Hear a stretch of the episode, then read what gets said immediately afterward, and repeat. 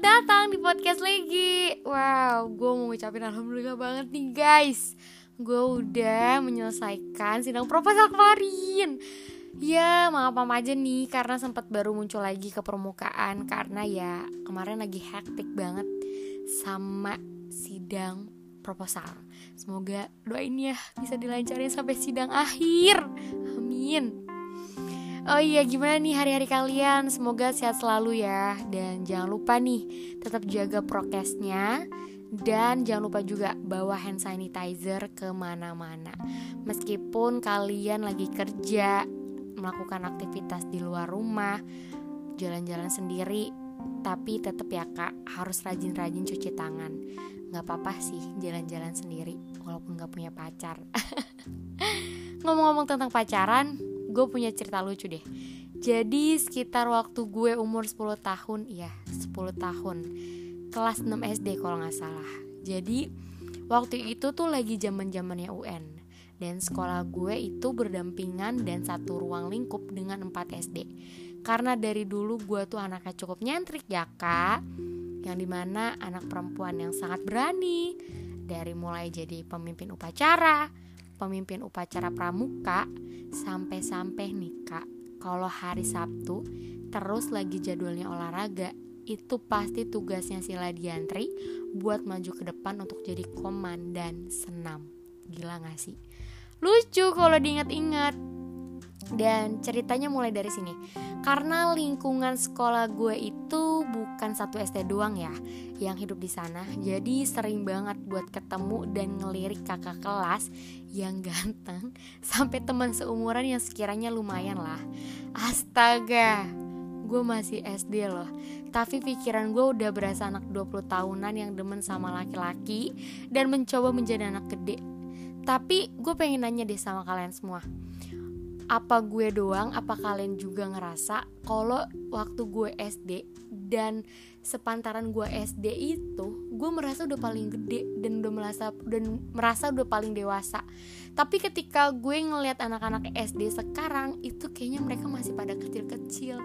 Gue dulu SD kayaknya udah dewasa banget ya kak. Kayak pacaran hahihi pacaran lucu-lucuan cinta monyet ngomongin kayak udah orang gede banget. Tapi kayaknya kalau sekarang gue ngeliat mereka tuh kayak masih kecil aja gitu meskipun udah kelas 6 SD nggak kayak zaman gue apa gue doang yang ngerasa gitu? Apa kalian apa kalian juga ngerasa? Gimana menurut kalian? Tapi astagfirullah juga sih gue merasa kayak bahasa kasarnya tuh gue puber di waktu yang salah gitu.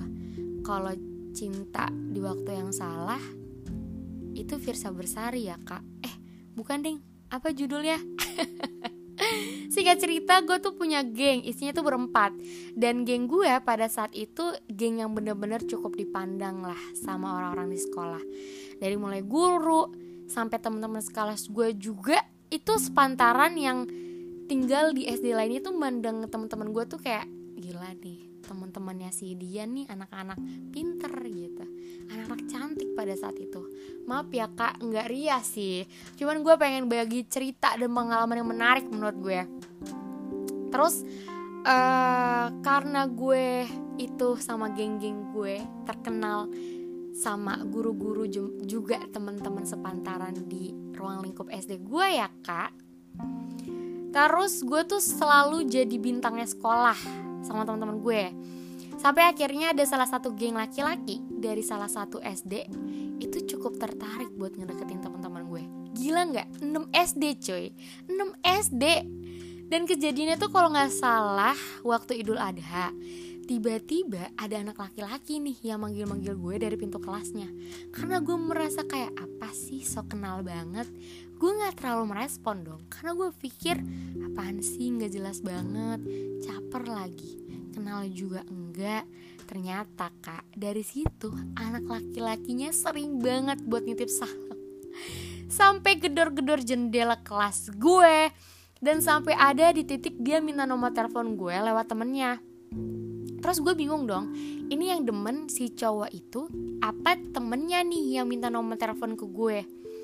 Karena gue anaknya kepedean banget ya kak, jadi gue pikir nih cowok minta minta nomor gue emang beneran dia yang minta?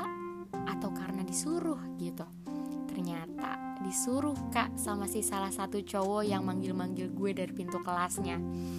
Lucu banget sumpah kalau diinget-inget dan setelah itu ternyata setelah lepas pulang sekolah ada salah satu pesan dari nomor yang gak dikenal masuk. Terus dia bilang save ya ini gue. Si bla bla bla gitu. Ini Dian kan? Oh ya nama panggilan gue tuh di rumah Dian. Kayak panggilan akrab keluarga gue itu Dian. Tapi kalau untuk teman-teman sepantaran gue teman-teman yang di kampus dan segala macam itu gue senengnya dipanggil Lege karena menurut menurut gue kalau dipanggil Lege itu kayaknya bener-bener deket banget gitu loh. Karena nama beken gue ya Lege gitu. Udah deh jangan ke distract. Jadi uh, selama kita chatan pada saat itu gak lama dia ngechat kan. Terus dia langsung ngomong dong kalau gue suka sama lo gitu. Dan sayang sama lo. Gue langsung kayak oh my god. Kalau dipikir-pikir nih dengan analogi zaman sekarang mana ada sih yang cetan bilang suka itu dalam hitungan hari enggak hari malah. Kalau zaman sekarang ya kak ngechat ngechat setahun dua tahun tiba-tiba ngeghosting. Ngechat ngechat sebulan dua bulan tiba-tiba ngehilang. Dan pada saat itu tanpa ada basa-basi tiba-tiba dia nembak gue terus bilang sayang suka. Terus gue kayak kalian mikir gak sih kayak anak SD ada yang nembak terus langsung kepikiran gue langsung kayak aduh gue juga suka nih gue interest juga nih sama nih orang. Ya udah deh. Ya udah pada saat itu gue langsung mengiyakan untuk mulai pacaran deh mulai aja deh ayo deh gitu kan. Sama anak laki-laki ini yang notabene tuh gue nggak tahu sifat dia kita baru kenal sehari. Sebenarnya dia udah ngelirik gue tuh udah sebulan dua bulanan kayaknya sebulan dua bulanan lebih. Soalnya jangka waktu dari dia manggil-manggil gue di jalan kayak bahasa sekarang mah catcalling gitu kali ya. Tapi pada saat itu gue mikir nggak nggak catcalling cuma kayak ini orang caper nih sama gue kayaknya mau kenalan nih sama gue. Gila nggak sih? Anak SD umur 10 tahun udah kenal percintaan pada saat itu. Kalau pikir-pikir gue pun aneh gitu kan. Kayak gue mikir sekarang kayak god gue pernah mengalami cinta monyet tapi itu sangat-sangat membekas di hidup gue gitu. Soalnya nih orang bener-bener nyentrik banget di hidup gue sampai sekarang gitu. Cinta monyetnya tapi gue merasa pada saat itu gue udah dewasa. Kayak gue berusaha untuk struggle dengan kisah cinta gue tapi itu mengalir aja gitu.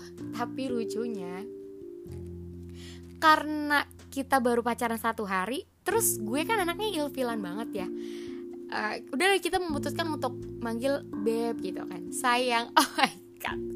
Gue mikir dulu kayaknya itu menjijikan banget gitu. Gue, ilfil terus gue merasa kayak aduh gue ilfil banget nih. Kenapa sih harus panggil dengan sebutan beb? Beb sayang sayang tanpa mikir panjang gue langsung kayaknya kita putus aja deh. Aku pengen fokus kuliah aku pengen fokus sekolah.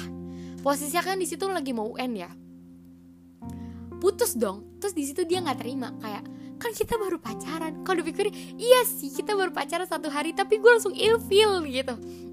Langsung putus tapi gak lama dari itu kayak uh, kita masih sering kontekan selama setahun gitu kayak kayak hubungan tanpa status lah pada saat itu gitu. Kalau di zaman sekarang sih kayak HTSan tapi dia selalu ngajak balikan kayak ayo sih daripada kita kayak gini-gini aja kita balikan aja gitu.